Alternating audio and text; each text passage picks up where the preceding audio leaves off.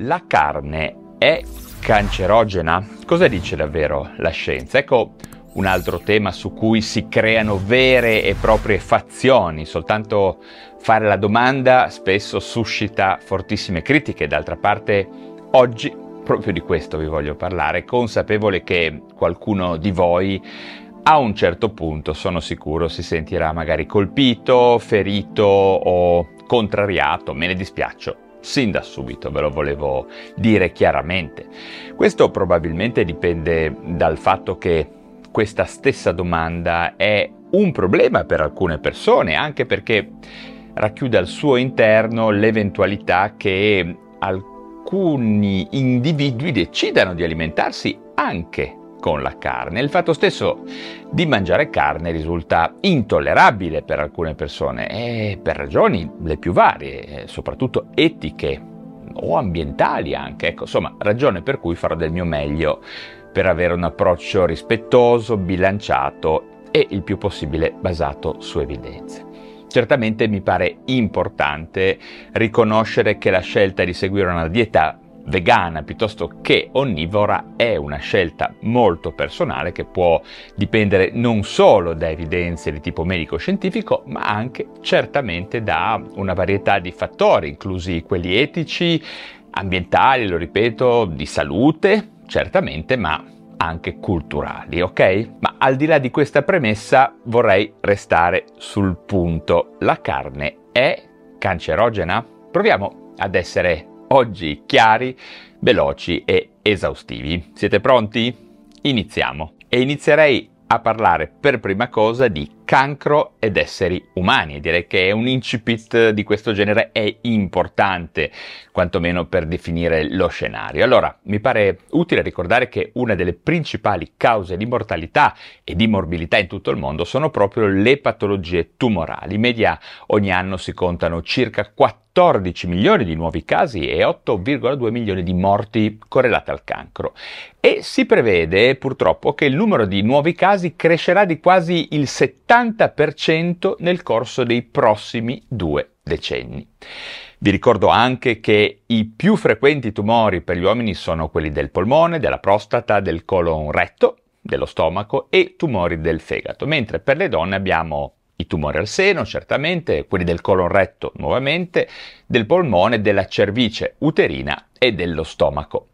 È chiaro che il tipo di tumori e la crescita abbastanza costante delle nuove diagnosi sia un dato da tenere bene a mente, sebbene non ci siano ancora delle conoscenze definitive su questo fenomeno sia in termini epidemiologici che di eziopatogenesi.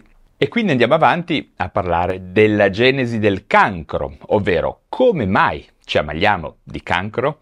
Altra domanda fondamentale, anche proprio nel rapporto tra carne rossa e tumori. Allora, all'origine della patologia tumorale ci sono senza dubbio alterazioni geniche, genetiche, dette mutazioni che eh, sommandosi l'una all'altra possono arrivare a far saltare i meccanismi di controllo e far sì che ci sia una proliferazione cellulare incontrollata, ma ormai sappiamo bene che questo non basta, infatti nella maggior parte dei casi occorre che più errori eh, si accumulino e che soprattutto si alterino alcuni meccanismi di controllo epigenetici perché il tumore possa appunto cominciare a svilupparsi e a impazzire nel nostro corpo. In sintesi, vediamo che alcune di queste mutazioni sono ereditarie, mentre molte altre variabili sono sporadiche e provocate da fattori connessi al nostro stile di vita, quelli che si chiamano fattori epigenetici. E quindi tutte queste modificazioni epigenetiche, come ad esempio la metilazione del DNA, possono limitare l'accesso ai geni, la loro trascrizione, la traduzione, con un impatto molto importante sulla genesi del cancro. Ormai direi che sappiamo con ragionevole certezza che le modificazioni epigenetiche sembrano essere influenzate sicuramente dall'invecchiamento, ma anche dagli stili di vita, incluse le modalità con cui ci alimentiamo e anche ovviamente il quantitativo di sostanze tossiche e cancerogene che assimiliamo dall'ambiente e quindi ecco che il discorso inizia a spostarsi sui possibili rapporti fra carne e tumori. Allora, entriamo adesso nel vivo del rapporto tra carni rosse e cancro e parliamo adesso di quello che è emerso dall'analisi della IARC, la International Agency for Research on Cancer, che ha effettivamente deciso di includere le carni rosse, le carni rosse lavorate, le carni processate, gli insaccati, tanto per intenderci, rispettivamente nella classe 2A, le carni rosse, e nella classe 1 delle sostanze cancerogene generando una certa confusione e perplessità tra le persone e soprattutto tra chi produce carni. Lo ripeto, le carni rosse sono in classe 2A, mentre gli insaccati e le altre carni, chiamiamole lavorate, sono in classe 1. Ma che cosa significa tutto questo? In pratica eh, le informazioni raccolte dagli studi più estesi e dalle meta-analisi ci dicono con sufficiente certezza che salumi e insaccati possono ripeto, con un certo livello di probabilità, aumentare il rischio di ammalarsi, in particolar modo di tumore al colon retto. Mentre gli studi sulle carni rosse non lavorate sono statisticamente meno forti e quindi ci permettono solo di dire che c'è una ipotesi di probabilità, ma non una probabilità così elevata, non la certezza che questa associazione esista, d'accordo? Per quello che riguarda invece le carni bianche, no? ovvero pollo, coniglio, gli esperti semplicemente affermano che non esistono studi sufficientemente attendibili e quindi non possiamo fare ipotesi né in un senso eh, né nell'altro. E infine, per quanto riguarda il pesce, un altro tipo di carne, ovviamente, non esistono classificazioni simili che lo identifico come cancerogeno e al contrario il consumo di pesce risulta spesso associato a benefici per la salute, inclusa una riduzione addirittura del rischio di alcune forme di cancro. Ma a questo punto bisogna cercare anche di capire come mai le carni rosse potrebbero aumentare il rischio di tumore, ok?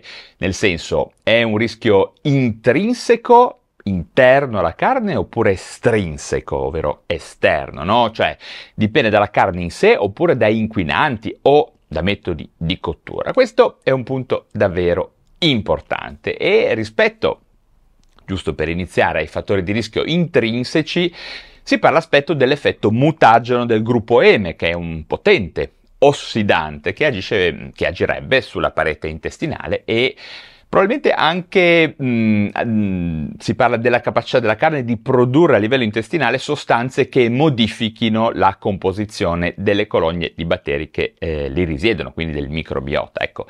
Ci sono quindi delle ipotesi di rischio intrinseco alla carne. Ah, ecco, quasi dimenticavo un punto importantissimo adesso, ma l'alimentazione che includa il consumo di carni rosse, di quanto aumenterebbe il rischio di ammalarsi di una patologia tumorale? Questo è una domanda molto complessa e non esiste ancora una risposta su cui tutti mh, mm, si possono dire concordi. In ogni caso, secondo i dati dell'OMS, il consumo quotidiano di 100 grammi di carne rossa, cioè ogni giorno 100 grammi di carne rossa, potrebbe far aumentare il rischio lifetime di patologia tumorale, in particolar modo colon retto, del 17%. Ma dopo questa specifica importante, questo dato, chiamiamolo molto importante, ecco, continuiamo con le domande di prima, cioè da cosa dipende la cancerogenicità della carne?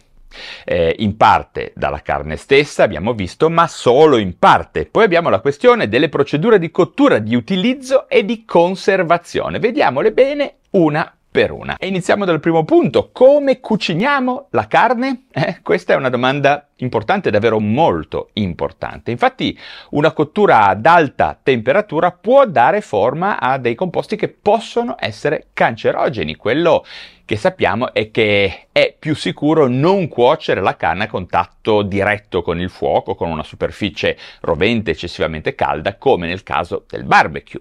E in conseguenza di questo ragionamento, però, anche la cottura ad alte temperature di verdure o di pesce avrebbero lo stesso problema, lo stesso rischio. Insomma, ovunque esista del bruciacchiato, della crosticina nera, possiamo dire di avere dei residui monocarboniosi, no? ammine eterocicliche, eterocicliche e eh, idrocarburi policiclici aromatici, che sono tutti pericolosi, potenzialmente cancerogeni ovviamente in proporzione alla quantità che ne consumiamo, d'accordo?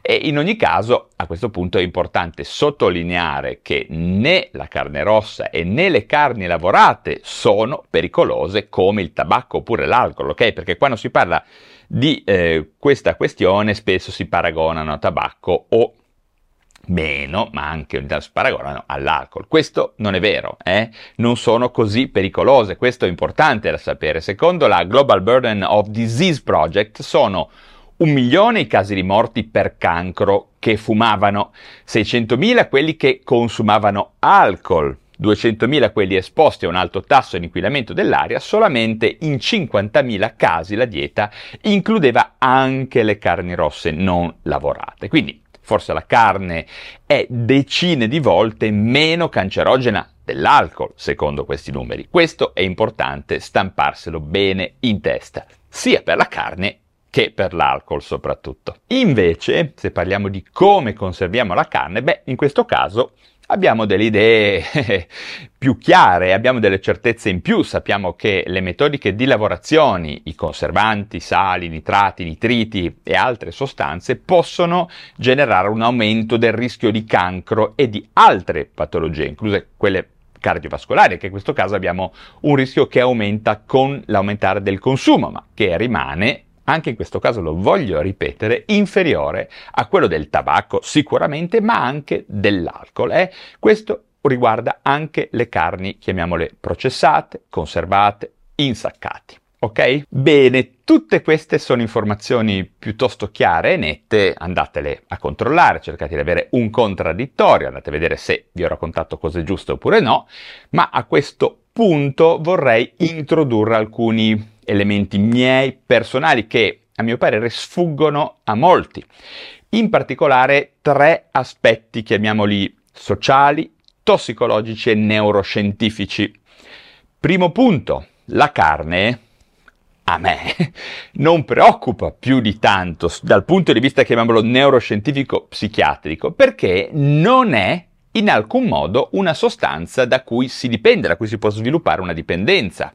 Esatto, eh? la carne non dà dipendenza, al contrario ad esempio dello zucchero.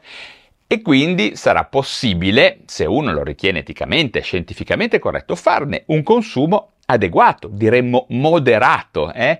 e magari combinato con altre forme di proteine nobili, come le carni bianche, il pesce e soprattutto le uova, alimento che a me piace particolarmente. Quindi se il consiglio fosse quello di non abusare di carne rossa di qualità eh, e di limitare al massimo sicuramente gli insaccati, beh, se uno crede alla scienza dovrebbe poterlo fare facilmente proprio perché non c'è sviluppo di dipendenza. Hm?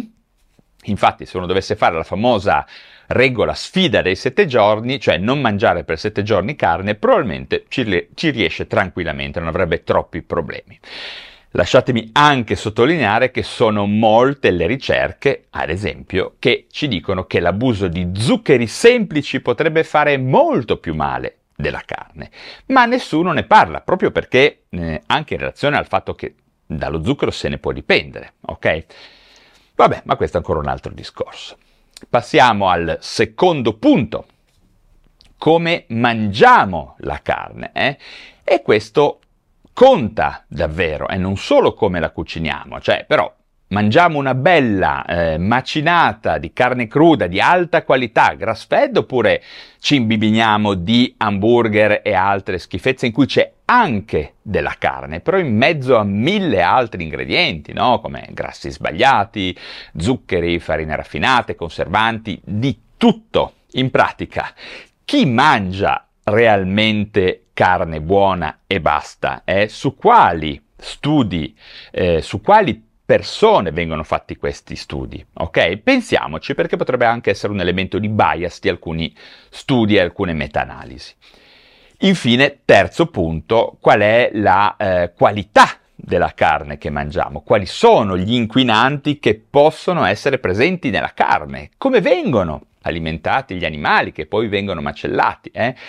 Parliamo nuovamente di carne grass fed oppure di altra roba alimentata con scarti industriali, cose di questo genere? Queste sono tutte domande molto importanti a cui ogni consumatore dovrebbe darsi, dare, darsi delle risposte, ok? E adesso etica, etica dell'alimentazione onnivora o vegana. Ecco, abbiamo certamente anche la questione dell'etica quando si parla di carne. Non si può dire che non sia importante, però ogni persona eh, se la vedrà con se stesso e cercherà di capire come risolverla, ok?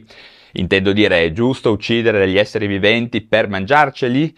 Sono giusti gli allevamenti intensivi? Qual è l'impatto ambientale del consumo di carne? Tutte domande che ogni persona dovrebbe fare a se stessa e darsi delle risposte. E non lo dico in maniera polemica o superficiale, o tanto per dirlo. Eh. Ad esempio, io per adesso consumo ancora carne rossa, ho praticamente eliminato gli insaccati, ma ogni tanto, una volta alla settimana o due, la posso anche mangiare anche se molto meno di un tempo, mm, e sto provando altre sorgenti di proteine. Chi mi segue sa che io sono abbastanza eh, affascinato e entusiastico consumatore di uova.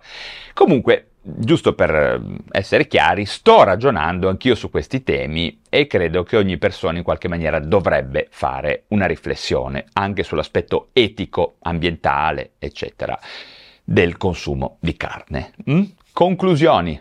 Ecco le mie conclusioni sul rapporto tra carne rossa e cancro. Allora, un consumo integrato in una dieta equilibrata non sembra incrementare in maniera eccessiva il rischio di sviluppare il cancro del colon retto o altre forme di cancro in individui considerati a basso rischio da un punto di vista genetico.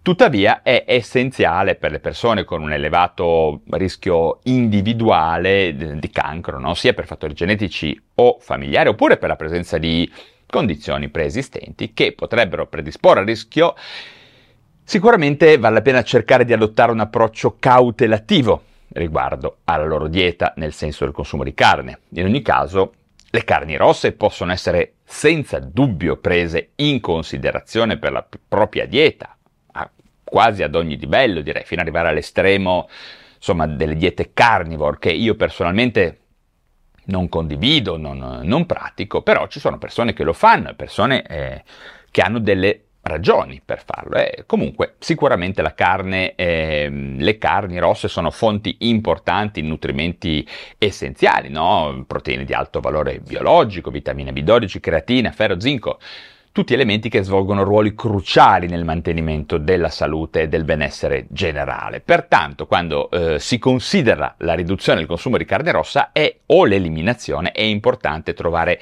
fonti alternative di questi nutrienti per eh, preservare l'equilibrio nutrizionale. Ha sicuramente senso esplorare diverse opzioni alimentari, no? come l'incremento dell'assunzione di legumi, noci, semi, pesce, pollame, uova, certamente, oltre che a integratori specifici.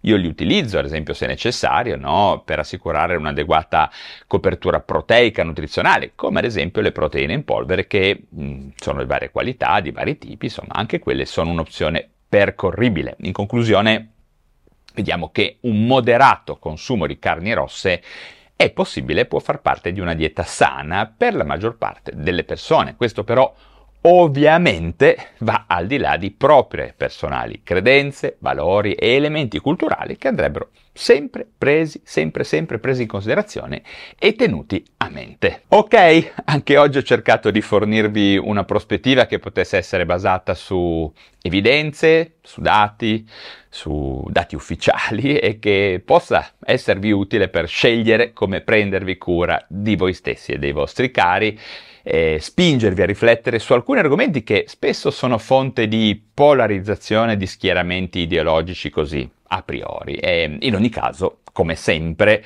aspetto domande, spero garbate, spero educate, spero interessanti, eh, visto il tema comunque divisivo, e eh, commenti e domande proprio giù nella sezione apposita, sia che siate su YouTube o sul mio podcast Lo Psiconauta.